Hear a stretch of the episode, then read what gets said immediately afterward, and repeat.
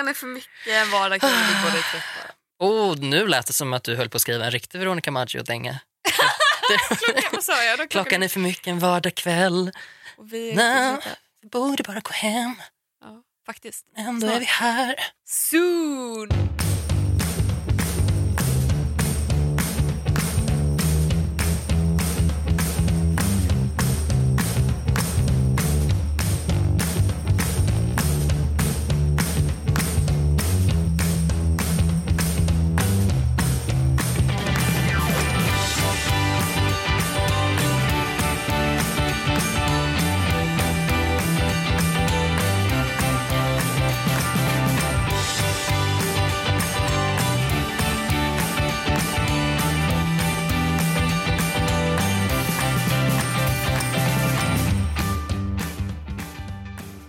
Idag? Vad kul att se dig. Jag mår bra, jag är lite trött. Mm. Jag är lite trött. Lite, lite trött. Och jag har, så här ikväll, så har jag och Kalle bestämt att vi ska fixa middag på varsitt håll. Oj! Eh, jo för att han ska så här, han är hemma, han är ledig idag Mm. och eh, typ ska jag träffa en kompis typ nu Mm. och jag jobbar ju fram till nu och sen ska jag hem så att så här, Mm. vi kommer gå om varann och vi bara så här, brukar ändå vilja äta middag ihop Ja. men ikväll så bara nej men okej men du fixar middag innan du drar jag, för i alla fall lagar jag middag och han diskar och det är en jättebra Mm. uppdelning så det är väl lite det att okej men vi fixar middag separat sånt måste vi bestämma Ja, ja. vi är ett par As you do. som Ja. så. Ja, skitsamma. Och då... åh, och det här åt jag häromdagen också för att jag var ensam hemma. Och det är så gott och jag är så typ taggad på att få komma hem sen och äta middag. Just För det. jag ska äta bowl! Och det, Ja, preach alltså. ja, jag Preach. hörde preachet i ditt Ja. skrik! Mm. Ja, nej men Carola Ja. slängde en blomkruka av Mm, excitement nu. Exakt så känner jag. Ja. För det är verkligen, jag vet inte varför, för det är inte någonting speciellt egentligen. Men jag har Mm. bara fått någon jävla dille på det här. Och det kan vara att jag fått dille på det för att Kalle inte vill äta det. Alltså jag vill göra... Förbjuden frukt. Ja, bokstavligt talat. För att det är en skål då, bowl, Mm. som man hör. Med, jag har typ glasnudlar, rökt lax, mango, avokado, sojabönor, morötter, bebisspenat, cashewnötter, ja, lite chili mayo. Mm. Typ så. Alltså jag, jag kan äta vad som helst med chili mayo. Chili mayo med vad som helst. Ja. Alltså, Och Kalle vill inte äta det för att typ det enda han vill äta, vilket jag också väldigt ofta vill äta, det är typ varm mat och det ska vara fett och kolhydrater. Mm. Alltså pasta, lasagne, pizza, flötigt liksom. Med pasta gillar han och det tycker jag också är skitgott. Mm. Men jag tror att jag vill gärna variera mig. Jag käkar gärna en sallad med bebisspenat och lax Mm. någon gång ibland. Medan Kalle vill inte variera sig. Nej. Han, han gillar det här så hårt och vill inte lämna det. och Då blir det att jag får typ så här hetsäta det när han försvinner iväg någon kväll. men känner du att han lever ett fattigt liv för att han inte vill smaka på det här Ja. gudomliga? Oh, ja. Har han smakat? Nej. Nej. Jo, det har han säkert. Okej. Mm. Han är mer så här, ja, ja nu har vi ätit det en gång. Ja, precis. behöver Nu behöver vi inte göra det igen. Nu- Nej, nu för har att vi det där... smakat, Ah, typ. Precis, det har man ju testat. Mm. Mm. Och vietnamesiska vårrullar också. Men det är lite samma koncept. Där kan man ju ha exakt samma ingredienser om man vill fast man lägger det i ett rispapper. Ja.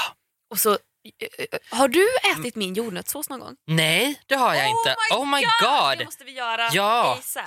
Ja, nej men ja. Jag, gör åt jordnötssås idag. jordnötssås. Oh my God. Nej men alltså det är, det är livet. Det är livet på en pinne. Mm. Literally för att jag åt kyckling på pinne. Ja. Mm. Alltså, och så i den här krämiga jordnötssåsen som uppfyller ens själ och hjärta. Mm. Det är liksom, jag vill hålla ett tal till nationen när jag berättar för alla som inte har provat det här. Mm. Och jag är ju själv en allergiker. Mot Gluten. gluten. Ja, så tur. Jag, jag trodde, Jag bara, jag så såg du besvikelsen i mina ögon? Jag bara, Ja, Klara, nej, men jag, trodde, jag var så inne på att vi snackade om jordnötssås. Ja, Så jag bara, vänta jo. nu, har du blivit jordnötsallergiker nu också? Och sen så insåg jag att nej, men det går ju inte för att du åt jordnötssås. Det var ju Precis. jättekorkat att äta det annars. ja. Men nu förstår jag. Ja, så att jag, jag blir irriterad när folk säger till mig att de säger "Nu, stackars dig, du kan inte äta det här. Jag bara, fast det är verkligen lugnt för att jag tar det mot att må asdåligt. Liksom. Men jag kan ändå förstå den känslan av att vara ledsen för någon annans skull av att inte kunna äta jordnötssås. Mm. Och jag, men jag försöker hålla nere det så att jag inte så här, jag drar inte fram den varje gång någon säger att en är jordnötsallergiker och bara “men stackare, då kan inte du äta det här” och så ställer jag mig och radar upp liksom vad den inte kan äta. För så gör folk med mig. Och det tycker jag är ett sånt märkligt beteende. Det är så här, men jag vet väl om någon vad jag inte får äta. Det, det är liksom, jag behöver inte en lektion i det här. Kan du Eller, äta chips? ja många. Okej. Inte alla. Eh, för ibland så till exempel, jag är ju en liten smygbritt eh, så jag älskar salt och vinägerchips. Mm. Salt och vinägerchips är livet. Mm. Ehm, och vissa sådana är det gluten i ibland. Mm. Och diverse annat också. Men det är så här, jag, jag har dealat med det. Jag kan hantera det. Men jag kan tycka att det är lite tråkigt ibland när jag ser croissanter. Vad sorgligt.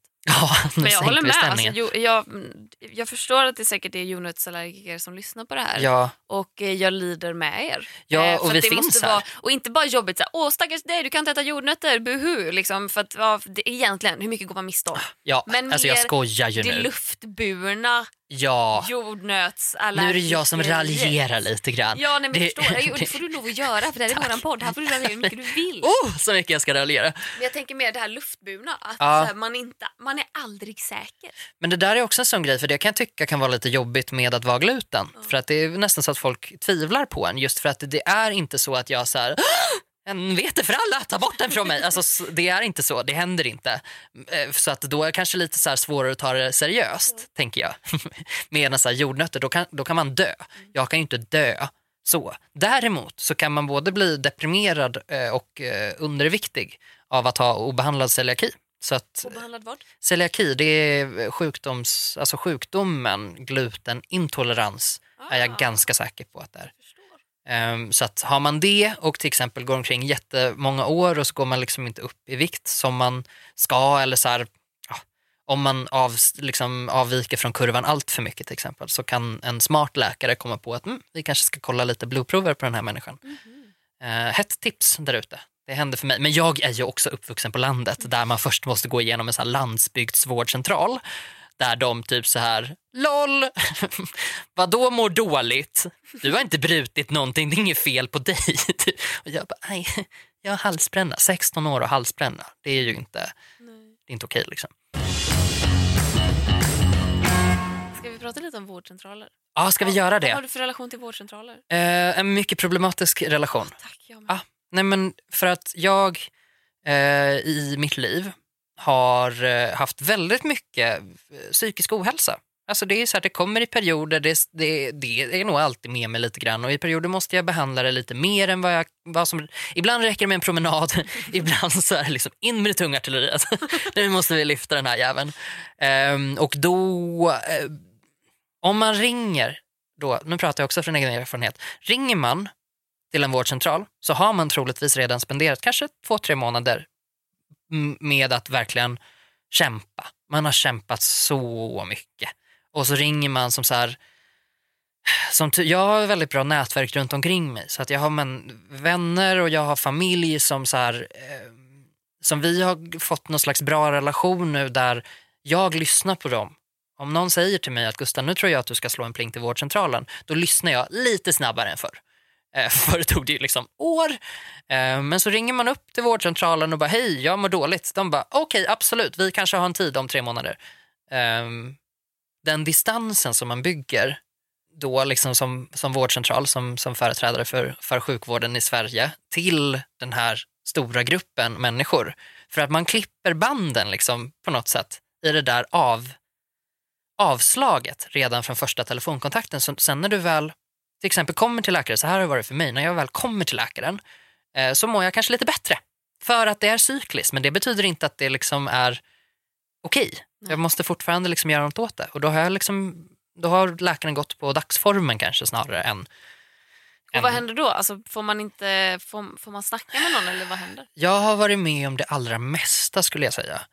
Eh, just nu, eh, nu senaste gången, i och med min stress så har jag varit tvungen att, eller jag har valt att söka hjälp för det, vilket jag är jätteglad att jag har gjort. Och dessutom fått en läkare som bara, alltså jag skrattgrät i slutet av mötet. Jag sa tack så jättemycket, jag visste inte vad jag skulle förvänta mig. Det var det sjukaste jag varit med för att det var bara boom, boom, boom, vi hjälper dig. Nu är vi här för dig, jag är här för dig.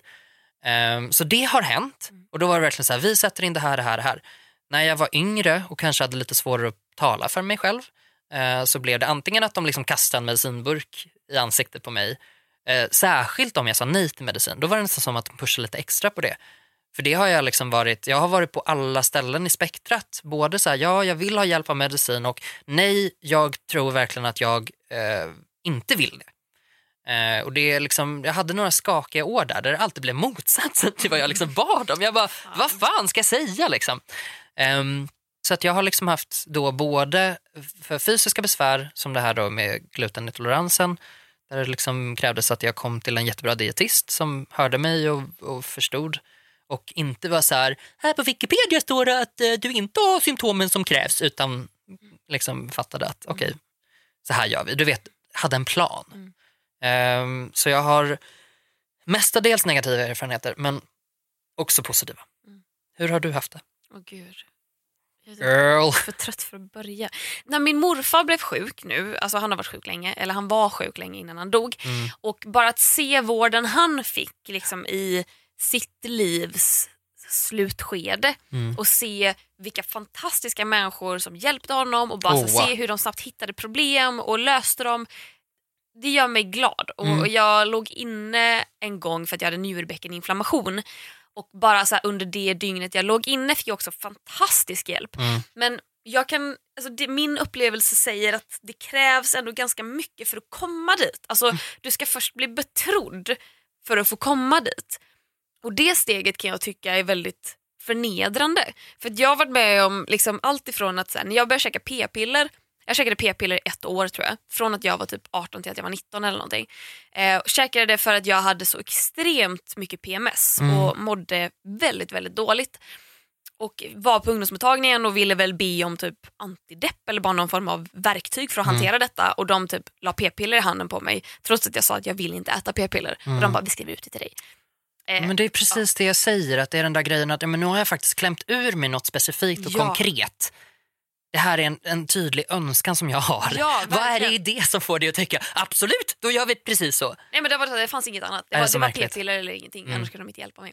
Så jag började äta p-piller och insåg väl, och eh, det här är också grejen, jag började käka p-piller, sen gick det typ en månad och då började jag få utslag. Mm. Och jag kunde inte koppla samman dessa två. Utan jag levde bara i tron att jag inte förstod var de här utslagen kom ifrån. Ja. Och det började på min handled precis under handen. Att jag fick som små nässelutslag och de här kliade något så hysteriskt mycket. Och sen fick jag det på även andra handleden Mm. och sen bara spred det sig långsamt. Och det här hade jag ett helt år. Men Så när det var som värst så hade jag det i, i handflatorna, mellan fingrarna, Nej, men- på handryggen, Åh, hela Gud. underarmen, eller underarmarna, knävecken, låren och under liksom, övre delen av magen under Ja. bhn. Nässelutslag som liksom kliar så mycket att det brann. mm, Och enda sättet för mig att få det att sluta klia eh, var om jag rev sönder dem. Om jag Men- tog liksom en nagel eller typ eh, en pincett eller någonting och bara så sprättade upp Ja. dem. Eller om jag typ tog kylklampar och tryckte mot de här tills huden domnade bort. mm, Då slutade det att klia. För jag, Mm. kunde inte, jag kunde vakna mitt i natten och bara känna hur jag brann. Ehm, och Det här tror jag att jag var på vårdcentralen fyra gånger för. Och Varje gång fick jag antingen svaret det är helt normalt. Vilket är det absolut vanligaste svar jag någonsin har fått Ja. när jag har varit på vårdcentralen. Det är helt normalt, det går över av sig själv. Eller ta kortisonsalva. mm. Och jag ville säga, men kan vi inte ta reda på om jag är allergisk mot någonting? För det var alltid så här, har du bytt tvättmedel? Det var som att jag, att jag själv skulle ta reda på vad det är jag gör för Exakt. fel. Vilket jag, det absolut är rimligt men jag hade ju verkligen, jag var där fyra gånger. Jag hade ingen jävla aning Nej. om vad det var. Om jag hade kvalster i väggarna eller om jag hade bytt tvättmedel eller om jag hade ätit röda frukter i, kombination med spaghetti. Jag vet inte fan vad det var. Ingen frågade mig om jag käkade p-piller. Och när jag väl kom på att jag började faktiskt käka p-piller en månad innan, undrar om det här har triggat någonting. Och sen när jag slutade käka p-piller så försvann det gradvis. Mm. Eh, med konsekvensen då att jag fortfarande får det varje gång eh, jag blir varm eller har ägglossning. Mm. Eh, så det har ju fuckat med min kropp. Ja. Men varje gång fick jag så här, antingen det är helt normalt eller eh, ta kortisonsalva. Ingen var någonsin intresserad av att få mig att bli av med det. Nej. Så jag är immun mot kortisonsalva. Jag kan inte använda det längre för att jag använder det så mycket. Så det är en grej. En andra grej var när jag typ skulle, eh, när jag hade fått njurbäckeninflammation och trodde, jag vet inte vad jag trodde att jag hade men jag hade typ haft urinvägsinfektion och sen började jag svimma och kräkas och fick hög feber. Och typ så här, jag får typ aldrig feber så jag bara, aha, är det så här det känns att ha feber? Fy fan vad jobbigt. Mm. Typ ringde 1177 efter några dagar av kräkande och svimmande och de bara, förlåt, repetera igen. Och jag bara, eh, jag har hög feber, jag kräks, jag svimmar. Och de bara, gå till akuten nu. Och jag Ja. bara, okej men då gör jag det efter jobbet. De bara, nej, gå till akuten nu. Och jag bara, okej. Eh, går dit och typ då tänkte jag att jag inte längre hade feber. För jag tänkte Mm. hela den dagen att det var skönt att jag inte längre har det. Eh, och då hade jag 38,5. Ja, Så, så att, jag hade nog haft ganska hög feber när jag väl hade det. mm. Och då bemöts jag av en kvinna i receptionen som tittar på mig och bara jaha och varför är du här? Och jag bara kräks, svimmar, feber. Och hon bara jaha. Och vad ska jag göra åt det? Mm. Och jag bara eh, ja, kanske hjälpa mig. Typ. Och hon bara Vad vet jag? så här, verkligen så här, du vet suckande tant. Ja, jag vet exakt. Ja. Och hon suckar och säger har du tagit ett graviditetstest? Mm. Och jag, säger, jag blir så ställd av frågan så jag bara nej. Och hon bara, ja, eh, gå hem och ta ett graviditetstest. Och jag bara, men ja, visst man kräks när man är gravid men jag tror inte man svimmar och har hög feber. Och om man gör det och är gravid då är det väl kanske Alltså, värt att bara kolla upp vad det är. Även om det kan någon gång vara så att Ja. folk som är gravida får de reaktioner på en graviditet så vill man ju ändå, alltså jag menar man måste ju ändå ta reda på att det är just det som Ja, är anledningen. Ja, Så att du vet vad du ska göra med din feber och dina kräkningar. Ska du ta någonting, ska du inte göra någonting? Det är liksom, hon släppte inte in mig då. Så hon stod där och bara så här, ja, ja jag vet inte vad du ska göra, jag kan släppa in dig så kan du få ta ett graviditetstest här. Mm. Och hon var så jävla enveten. Och jag stod där och bara så här, jag har fan inte tagit mig hela jävla vägen till Sankt Görans sjukhus med feber för att traska hem igen och Nej. fortsätta kräkas och svimma. Så jag blev ju lack och typ började höja rösten Mm. och då kommer det en annan kvinna som jobbar där och bara mm, vad är det som händer här? Och jag bara typ snappar, rabblar bara hejsan jag har feber, jag kräks och jag svimmar. Och hon bara så här, tittade på mig och bara kan jag få, liksom, får jag ditt lägg? Vi tar in dig direkt. Typ. Mm. Hon bara fattade allvaret. Mm. Och då visade det sig att jag hade njurbäcken och grejen är, behandlar man inte det då får man blodförgiftning.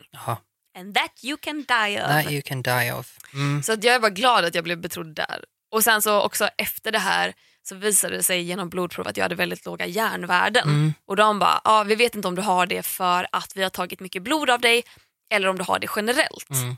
Och jag bara, jag har själv funderat på om jag har det för att jag är väldigt väldigt trött, jag känner mig orkeslös och det gjorde jag långt innan jag fick det här. Mm. Och jag har funderat på om jag kanske borde käka järntillskott. Och de bara, mm, oavsett behöver du öka dina järndepåer så jag kommer skriva ut en järntablett, typ receptbelagd som är så här järntillskott plus att det är någonting annat som gör att kroppen kan tillgodogöra sig det. Mm. Ifall det nu är så att jag har nedsatt förmåga att ta, tillgodogöra mig järn, heter det så? Mm. Ja, Eh, Så hon skrev ut det till mig, jag käkade det i typ en månad, märkte markant skillnad. Eh, kommer tillbaka, tar ett blodprov, visar sig att mina värden är liksom nice Ja. efter det här. Jag pratar med en läkare eller med typ en sjuksköterska eller någonting och hon frågar så här, "Ja, men hur har du känt dig? Och jag bara wow, så här bra har inte jag mått på flera år. Eh, jag tror verkligen att de har gjort stor skillnad. Just det, det här var till och med, det hade gått en månad och typ en halv månad till. Mm. Så jag hade märkt hur jag gick upp och bara wow, kalas. Och sen börjat sjunka igen. Mm. Och så hade vi tagit blodprovet sen några veckor tidigare och sen fick jag komma tillbaka för att prata om resultatet. Mm. Och jag bara så jag märkte att det var så jävla nice när jag åt dem men nu märker jag hur jag börjar återgå till mitt normala igen. Mm. Finns det någon möjlighet för mig att fortsätta äta de här tabletterna? Och hon bara nej, nej, nej, du förstår väl själv att du inte kan hålla på att äta tabletter hela tiden. Och jag bara okej, men vad har vi för lösning då? Och hon bara ja, men äter du som vanligt? Och jag bara ja, eller alltså jag, jag äter inte kött, men, eh, men ja det gör jag ju. Och hon bara du äter inte kött? Och jag bara nej. Och hon bara nej. Och vet du vad hon säger då? Men du äter väl, du äter väl fläsk? Och jag Men säger nej, det gör jag inte. Och hon bara men du äter väl kyckling? Och jag bara nej det Ja, men gör det- jag inte. Det är väl lite säger, det det betyder. men du äter väl blodpudding? Nej, men Och jag snälla bara, människa. Nej, vad är det för fel på det? Vad är det du inte förstår när jag säger att jag inte äter kött? Det är sånt Och här som- herregud, Alltså- fråga om jag äter Åh. broccoli då? Eller något annat som har ja, hög järnhalt. vad som helst. Så hon bara förstod inte och tyckte att så här, ja då är det ju ditt eget fel Mm. om du inte får i dig tillräckligt med järn. Och så gick jag därifrån. Men det där tycker jag är så himla märkligt också för att, men nu tror jag kanske att det argumentet började ut lite grann men jag, för några år sedan tyckte det var väldigt mycket så att man tyckte liksom att "Ja, du får inte i dig tillräckligt om du inte käkar kött. Men det är ju snarare de som kä inte käkar kött, si, rent generellt kan jag gissa, så här är det min vänskapskrets, att de har stenkoll på vad de käkar. Mm. Jag som äter kött nu för tiden har inte koll på vad jag käkar. För att jag behöver inte det. Alltså på det sättet. Så det blir liksom ett bakvänt argument för att... Får jag whina om en grej till? Ja, med, med jättegärna. relation? Jag, jag har jättemycket födelsemärken och leverfläckar Mm. på min kropp. Alltså jättemycket. Ehm, när jag var väldigt liten, kanske sju, så var jag och min mamma på vårdcentralen ihop med min syrra för att den här, husläkare vi hade då ville typ kolla våra födelsemärken för att vi har så himla många. Och de ville ta bort en på mig Mm. men jag var för rädd så Mm. jag sa nej och de bara okej vi respekterar det men vi kanske tar bort den om några år då när du är större och jag bara mm, mm.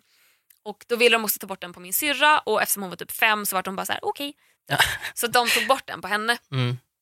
Och det här har jag ju tänkt på sen dess att så här, den där borde jag ju nog ta bort eftersom de när jag var sju tyckte att den där ser lite risky ut. Ja. Den sitter mitt på min rygg, alltså precis... eh, Ryggraden? Nej, lite för snett. Nå, nej, lite på snedden. Men verkligen så här uppifrån och ner mitt på, men precis där den undre delen av mitt bh-band går. Mhm. Och den här kommer ofta i kläm där och jag har varit rädd att jag någon gång ska typ så stänga min bh och Åh. råka klämma den eller typ så slita bort den. Eller någonting sånt jätteäckligt. Ja. Vilket har gjort mig mer, och den är också så här, den är inte bara platt utan Nej. den sticker ut. Den är Ja. liksom, jag kan typ nypa tag om den på båda hållen och typ rulla den mellan mina fingrar. Vilket är väldigt Okej. äckligt. Alltså den, är, den sticker ut mycket från kroppen. Ja. Ehm, vilket gör att jag är typ rädd att jag någon gång ska råka typ slita loss den, vilket Mm. vore fruktansvärt. Så att jag då, typ första gången jag var och kollade, eh, så var jag inte skriven i Stockholm. Men jag kunde boka en tid. Mm. Så jag kommer dit Ja. på en bokad tid och de bara, eh, ja mm, då ska du visa lägg och då får du betala och jag betalar ju som alla andra Mm. men de bara, ja du är inte skriven här och jag bara nej och de bara, mm, och det är inte som nu då att man ska vara skriven på en viss sjuk äh, vårdcentral Nej. utan det var liksom, du är inte skriven i Stockholm. Okej, ja, då kan vi ju inte ge det, då kan vi inte ge dig en remiss någonstans men vi, vi kan kolla vad vi kan se. Typ. Mhm. Och Då kom jag in till en eh, läkare som typ så här, kollar alla mina födelsemärken och bara ja, hade jag kunnat ge dig en remiss till en eh, hudläkare så hade jag gjort det för de här borde du nog kolla upp. Men Ja. jag kan inte göra det så att, eh, jag säger att det ser lugnt ut. Oj! v- Och- oj. Ja, och det var Men jättemärkligt. gud! Så jag betalade typ 200 spänn eller vad det kostar för att någon som inte kan leverfläckar skulle kolla på dem. Och han bara såhär, ja jag vet inte, jag är inte ett proffs, jag tycker det ser cool ut men hade jag kunnat ge dig en remiss så hade jag gjort det. Och sen så Lol. ändrades då det här så att nu, nu är jag dessutom skriven i Stockholm. Mm.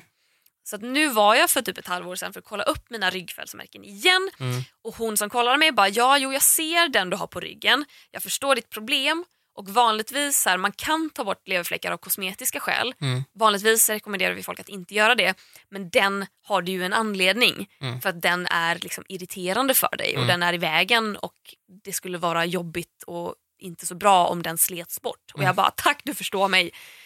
Får en remiss, eh, åker ut till vad fan är det jag åker någonstans? Långt utanför stan. Mhm. För det är också det. Då har den här hudläkarmottagningen två stycken mottagningar. En på Södermalm, där vi båda bor, och en långt åt helvete. Dit, Tror du inte jag får en Jo, det är klart så till fan. långt åt, åt Ja helvete? då. Jo, Så jag åker ut dit, man hörde vad jag var. Stan. alla är så här, det är försenat, det sitter en jättelack kvinna i väntrummet som har fått vänta i typ en kvart och hon Mm. är förbannad för att hon har fått vänta i en kvart. Ehm, när det till slut då blir min tur så anar ju jag att den här läkaren som har fått handskas med en arg kvinna och typ allting har dragit ut på tiden gärna vill hem och Mm. jag är sist på dagen. Så jag kommer in han bara ja vad, och hur, hur kommer det sig att du är här? Och jag bara jo jag har eh, föd- många födelsemärken som jag är orolig för. Vissa ser konstiga ut. Eh, men det finns en specifikt som jag skulle vilja ta bort som jag misstänker kommer bli jobbig för mig i framtiden och den är dessutom väldigt mycket i vägen. Mm. Och han bara, och hur gammal är du? Och jag bara 24. Och han bara, nej men då är inte födelsemärken ett problem för dig. Och jag bara va? Och han bara, ja ja alltså eh, malikt melanom eller vad det heter, Mm. det får man bara om man är över 60. Och jag bara, Men- men du kan väl kolla på mig? Och han bara, det men det behövs väl inte. inte? Du, du, du, det kommer inte du få förrän du är äldre. Det kan du få, eller över 40 kanske. Eller något Ah, okej, ja. Ja. Men han bara så avfärdade mig helt på grund Ja. av min ålder och jag bara, men jag är orolig. Jag har, har en som jag verkligen vill ta bort. Och han bara, men vi tar inte bort av kosmetiska skäl. Och jag bara, ja, men kan du kolla på den så att du kanske Mm. har någon form av förståelse för hur livet som bh-bärare är? Och han bara, ja jag tar det då. Gubbjävel. Då tog jag av mig tröja och byxor och han typ stod på en meters håll och bad mig snurra runt. Mm. Och bara, nej men det är inga problem. Du kan ta på det igen. Men det där är jag också blev så... totalt avfärdad. Man bara, nu har jag betalat först 200 spänn till vårdcentralen. De tycker att det här är rimligt att ta bort. Mm. Jag får en remiss, betalar ytterligare så här 250 för att komma in på hudläkarmottagningen. Då är jag ute av med nästan 500 spänn för att någon gubbjävel ska bara titta på mig och bara, nej du är för ung för det där. Och det är ju inte direkt som att du ska gå under narkos heller. Så att du ska ligga där och liksom i, i 24 timmar sova, risk för att, att aldrig vakna. Utan det är så här, ta fram din jävla morakniv och kör nu gubbe. Jag orkar inte. Men det där, alltså, jag, jag, samtidigt så har jag ju förståelse för att det verkar inte som att vården har så bra datasystem verkar det som. Det är ju ingen som har koll på vad den andra har gjort och det är ännu värre om en tredje har varit inblandad. Då är det ingen som har koll. Det är inte personalens fel. Så, det är ju något jävla IT-troll som sitter där liksom. Eh, Men det är helt sjukt. Det är någon som jag som har vuxit upp och bara så här byggt de datasystemen för att Exakt. hämnas. Exakt, precis. Bara liksom. Inte jag fick ha det bra så ska ingen annan ha det? Nej, nej, det är risken, risken med att bli bitter och gammal. Gammal och äl- äldre liksom. Men det har vi pratat lite grann om förr, det där om att bli äldre. Mm. Det skulle jag vilja prata lite mer om. Eh, Men först tycker jag att vi tar en liten jingel. Apropå att bli äldre. Mm. Jag kan ju känna lite grann att jag lajvar vuxen. Mm. Och ibland älskar jag det och ibland så hatar jag det. Just nu när jag har varit så himla stressad så känner jag att vuxenlajvandet inte är lika kul längre. Jag får ingen kick av att ha en full kalender längre. Vilket jag fick ett ganska bra tag. Och liksom kände att varje dag skulle jag ha en plan och varje dag skulle det vara en, gärna något produktivt också efter jobbet. Så att det räcker liksom inte bara att så här, gå och kolla på film med någon. Eller då är det så här, nu ska jag gå och käka middag med någon för att det kan vara bra att hålla den kontakten. Typ. Du vet det här organiska i att bara vara kompisar har jag varit så himla dålig på. Mm. Eh, Du känns inte som en sån person som i längden orkar Nej. hålla igång såna vänskaper heller. Precis, och det är det som är min grej. Jag gör ju inte det. Jag orkar inte det. Jag tycker inte att det är intressant för att det är just det här syftet är så himla viktigt för mig. Och att bli äldre, jag har liksom börjat koppla lite grann nu att jag bara, men gud, om jag är rädd för någonting då är det fan i mig att jag ska eh, nu höll jag på att säga vakna upp död. men, men att, jag, att jag när jag liksom knackar på pärleporten ska ångra mig. Att jag har spenderat livet liksom med fel saker. Det, Men vad är, det, vad är det som du har tyckt har varit viktigt som inte är viktigt längre till exempel? Och varför?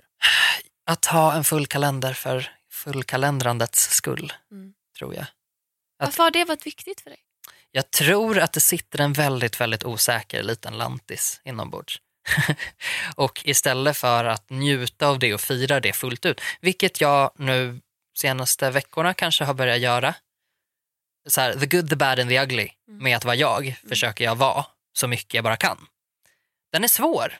För att jag märker hur jag så här, försöker styra lite hur jag beter mig. Eller liksom att, åh gud, kan jag säga sådär? Kan jag erkänna att den här saken är viktig för mig?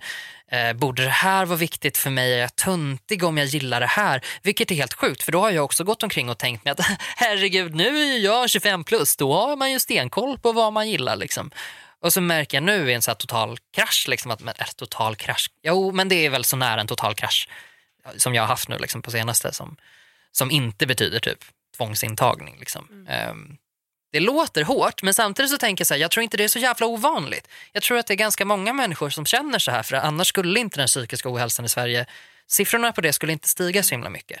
Och jag tror att just den här stressen är ganska vanlig där. Ehm, och då har jag funderat väldigt mycket på så här, hur ser jag mig själv när jag är äldre? Vad ser jag mig själv göra? Hur, alltså, var är mina drömmar någonstans? Du vet, man börjar omvärdera och tänka så här, vad håller jag på med? Vill jag göra det här? Finns det något annat som jag skulle vilja göra? För mig har det handlat jättemycket om fritid. faktiskt. För fritiden har blivit så viktig för mig nu. Undrar om det är, för nu börjar jag fundera på så här, när du sa så här, hur ser jag mig i framtiden? Mm. Och jag ser mig själv i någon sommarklänning och träskor på en cykel med Ah. en korg. Eh, och har typ cyklat och handlat och jag bor definitivt inte i Stockholm ser jag på omgivningen runt omkring. För Ja. där är det landet.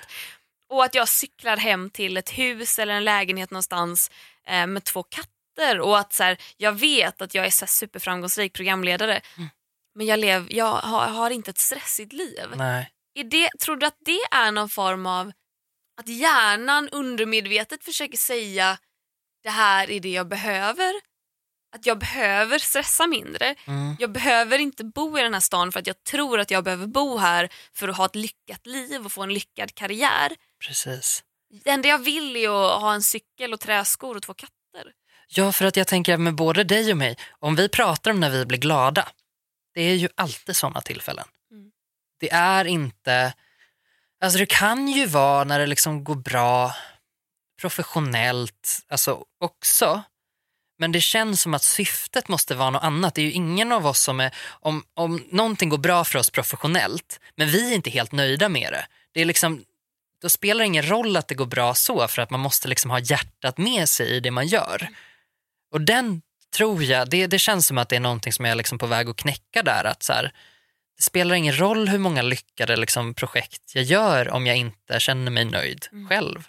Men det kanske är lyckade projekt man gör för sig själv versus Mm. lyckade projekt man gör för andra. Ja, För att det här med att det här med att bli lycklig av till exempel prestationer i arbetslivet. Yes. Alltså typ så här när jag fick frågan om att leda mello, typ, Mm. för det är typ den största frågan jag har fått. Jag blev överlycklig. Mhm. Jag blev så jävla glad och gråtig och stolt och bara herregud det är det största som har hänt mig.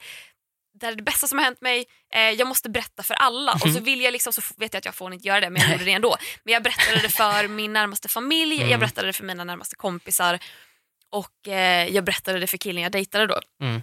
Och eh, för mig var det liksom lika stort att få frågan som att få berätta det för mina kompisar och min familj. Och jag undrar nu så här i efterhand, för det som gör mig lik, alltså om man verkligen bara komprimerar känslan till Mm. lycka och inte går in på vilken typ av Nej, lycka det är. nej. Det som ge, ger mig samma typ av lycka är att typ komma hem till Tahult, att ta en skogsrunda i skogen, i kvällssolljus, att bara känna så frisk luft, att höra absolut ingenting. Ehm, att vara hemma, alltså det är samma typ av lycka men den är he... Eller nej, så här, det är lycka Mm. men det är olika typer av Mm. Och den lyckan känner inte jag att jag behöver berätta om för någon. Jag är bara så tillfreds med den lyckan. Ja, Och om du frågar då hur var det i Tahult, då berättar jag gärna. ja. Men jag kommer inte komma till dig och söka bekräftelse i att jag har varit lycklig.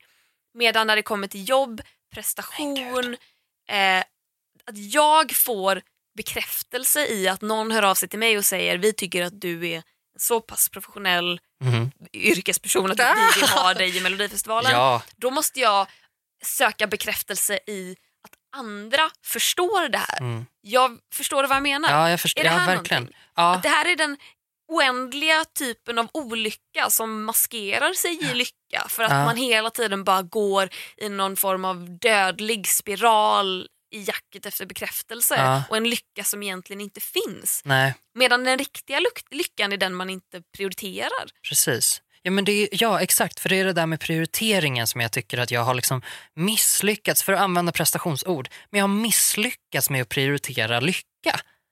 Alltså jag har varit dålig på det och jag har, jag har ju kompassen, men jag har bara stampat på kompassen och så här. Det är liksom...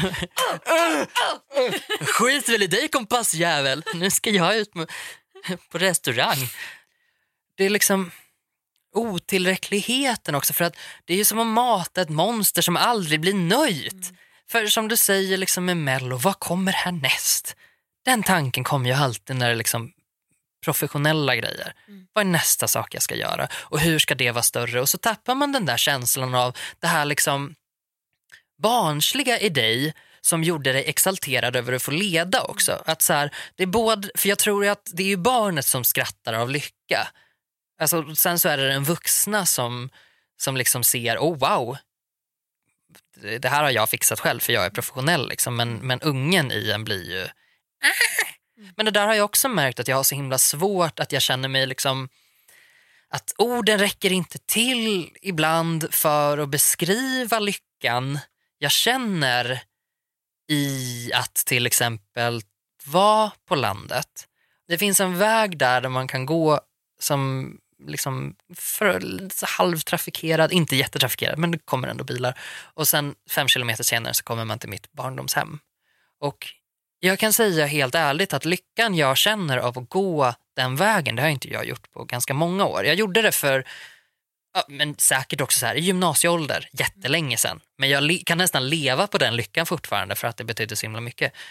Den lyckan överskriver ju, överskrider allt annat. För att den går inte över. Den sitter ju där. Mm. Den sitter ju liksom och jag blir så arg på mig själv att jag inte bara kan så förstå hur stort det är och hur stor den är och våga prioritera bort.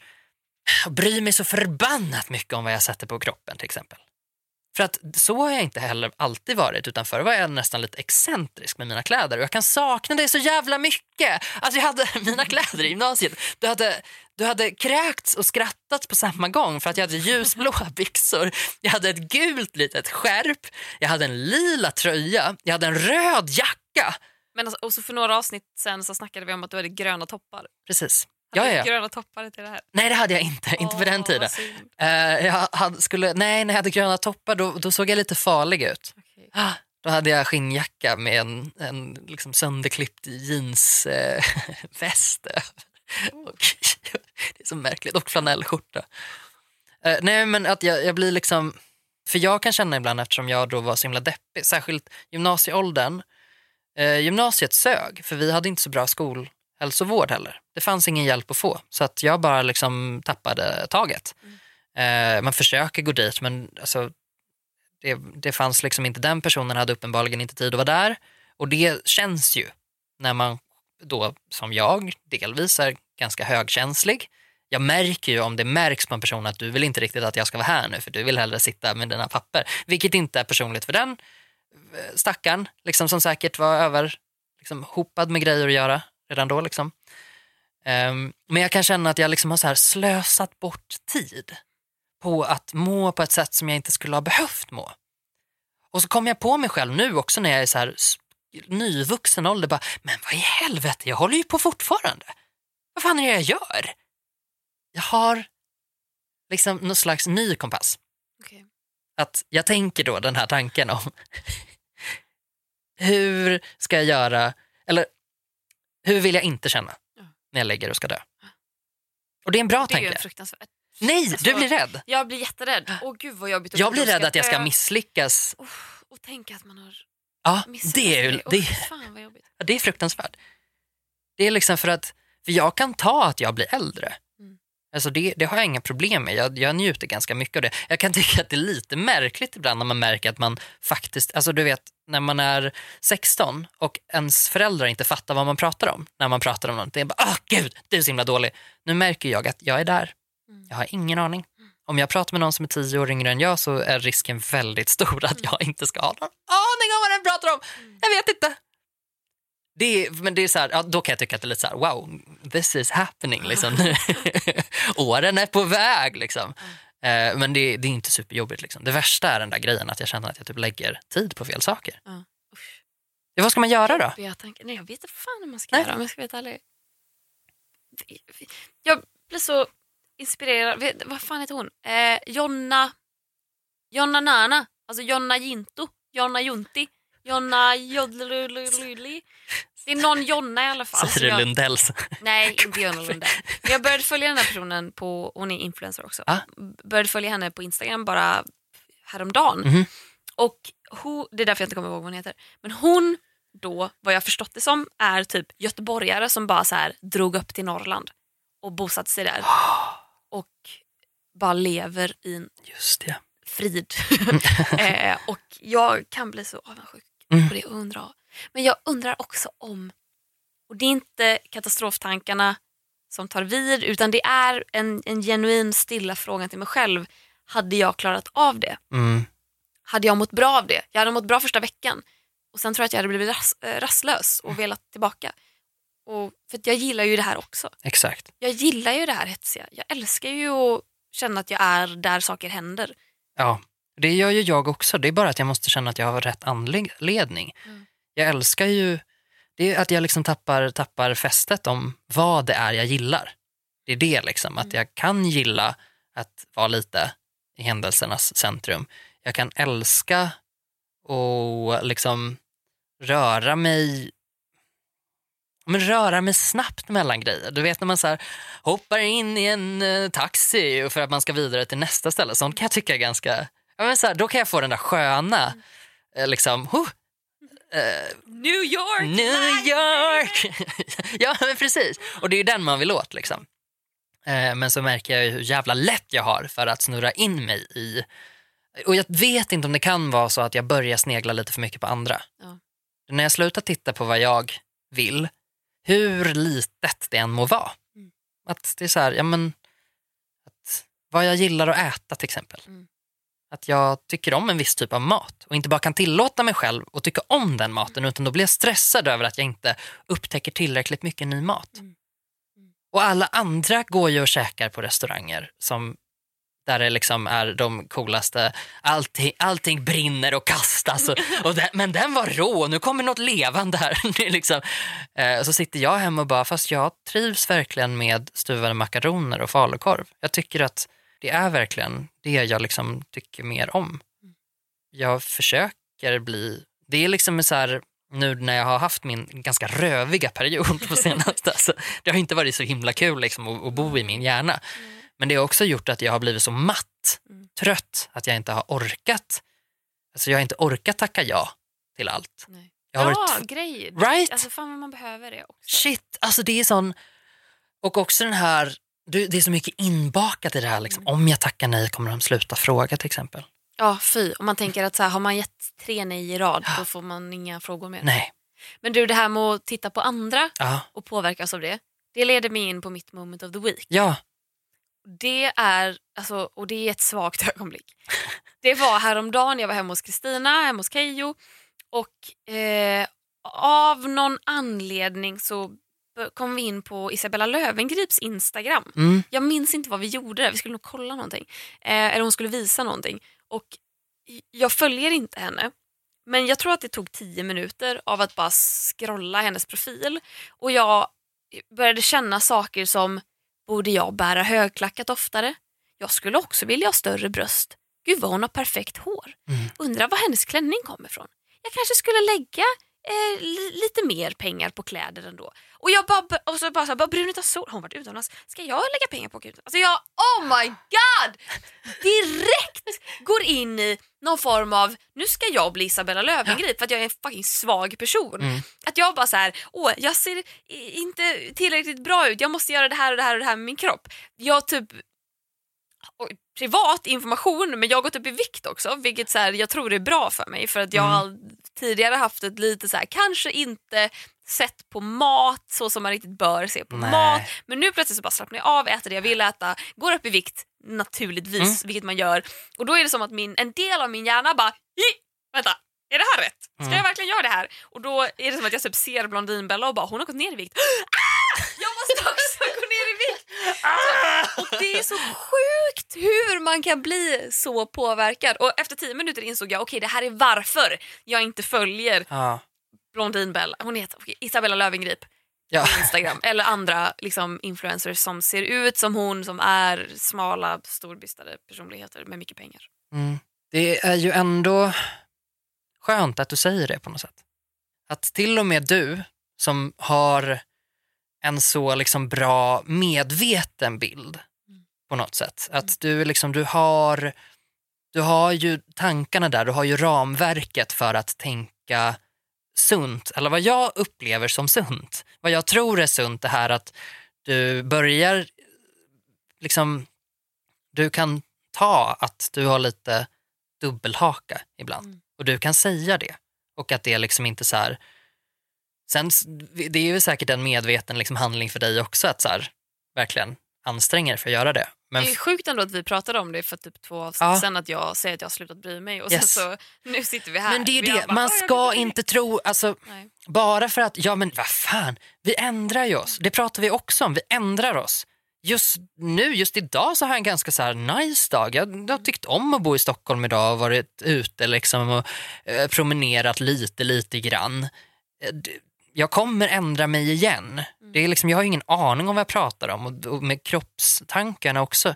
Det är väl lite det som är grejen. Att Dels då att vi är så pass bräckliga för att vi är människor Mm. och människor tar till sig information. Mm. Och det är just därför sociala medier blir så himla läskigt och farligt för att vi är designade att ta till oss information. Ja och plus att jag tror att så här, jag håller fast vid att jag inte bryr mig. Nej, Men jag tror att sociala medier får mig att tänka, vänta lite nu, borde jag bry mig? exakt. Och det är det lilla Ja. steget. Jag får Ah. aldrig ta det. Nej, nej, men precis.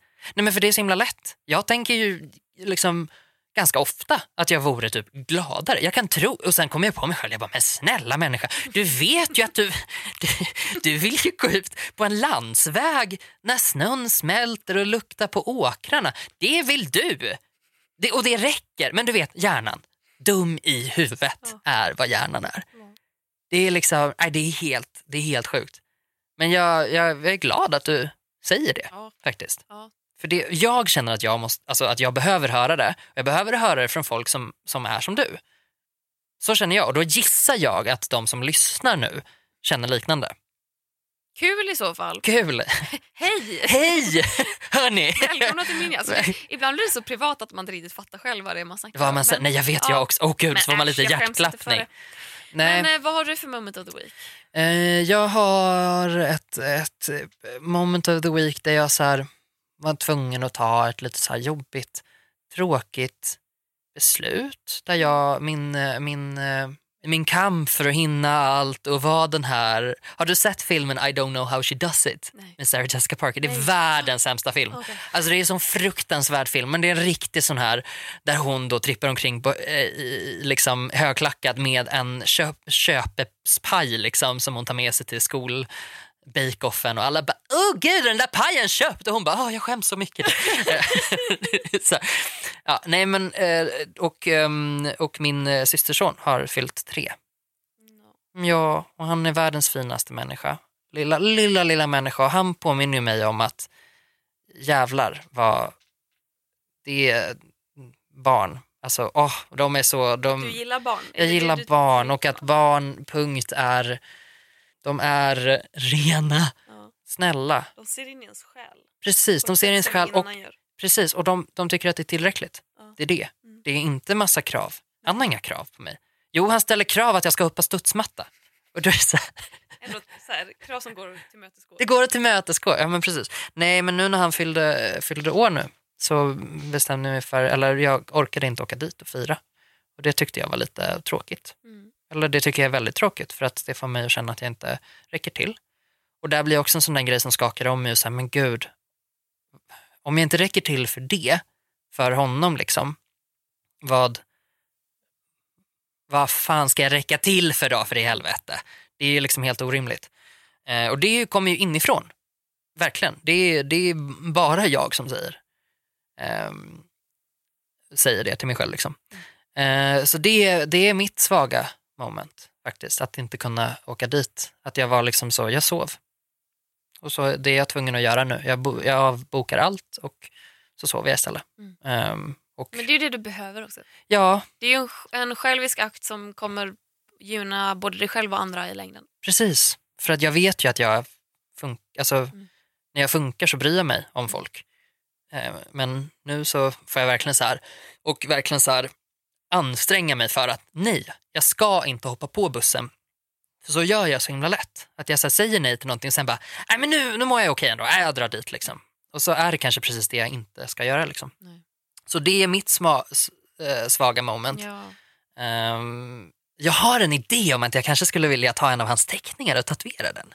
Det är jättefint. Jag tänkte det är lite fint. jättefint. Men Ja. du går i tatueringstankar alltså? Ja, jag gör det. Jag har fick... inte tid att börja prata om det här. Nej, det har vi verkligen inte. Fan, det måste vi prata om nästa gång. Ja, det kan vi göra. Ja. Tatueringar. Ja, det du har inga tatueringar? Nej, jag har inga tatueringar. Det är det som är grejen. Jag har varit för rädd för att skaffa och nu känner jag att now's the time. Time. Of of the time. time. I'm very British. Ja, so I can hear. Mm. Yes. Nice, härligt! Mm. Åh, och nu ska du hem och sova och jag ska Ja. hem och käka bowl. Bowl.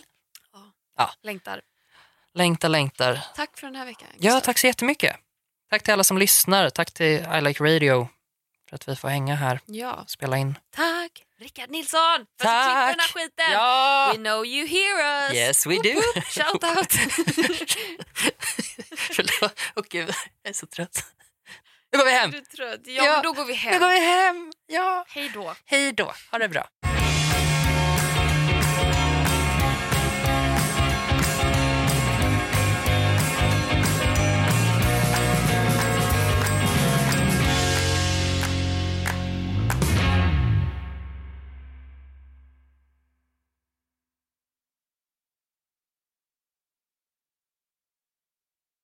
Titta, han gör det! 1-0 till French Hotdog! Vilket smakfullt mål! Nu startar fotbollsfesten på Circle K. Välj mellan massa goda dressingar till din french hotdog som smakar lika gott som en perfekt glidtackling. Köp en french för 35, två för 59 eller fyra för endast 99 kronor. Vilken är din vinnare? Vi ses på Circle K i sommar.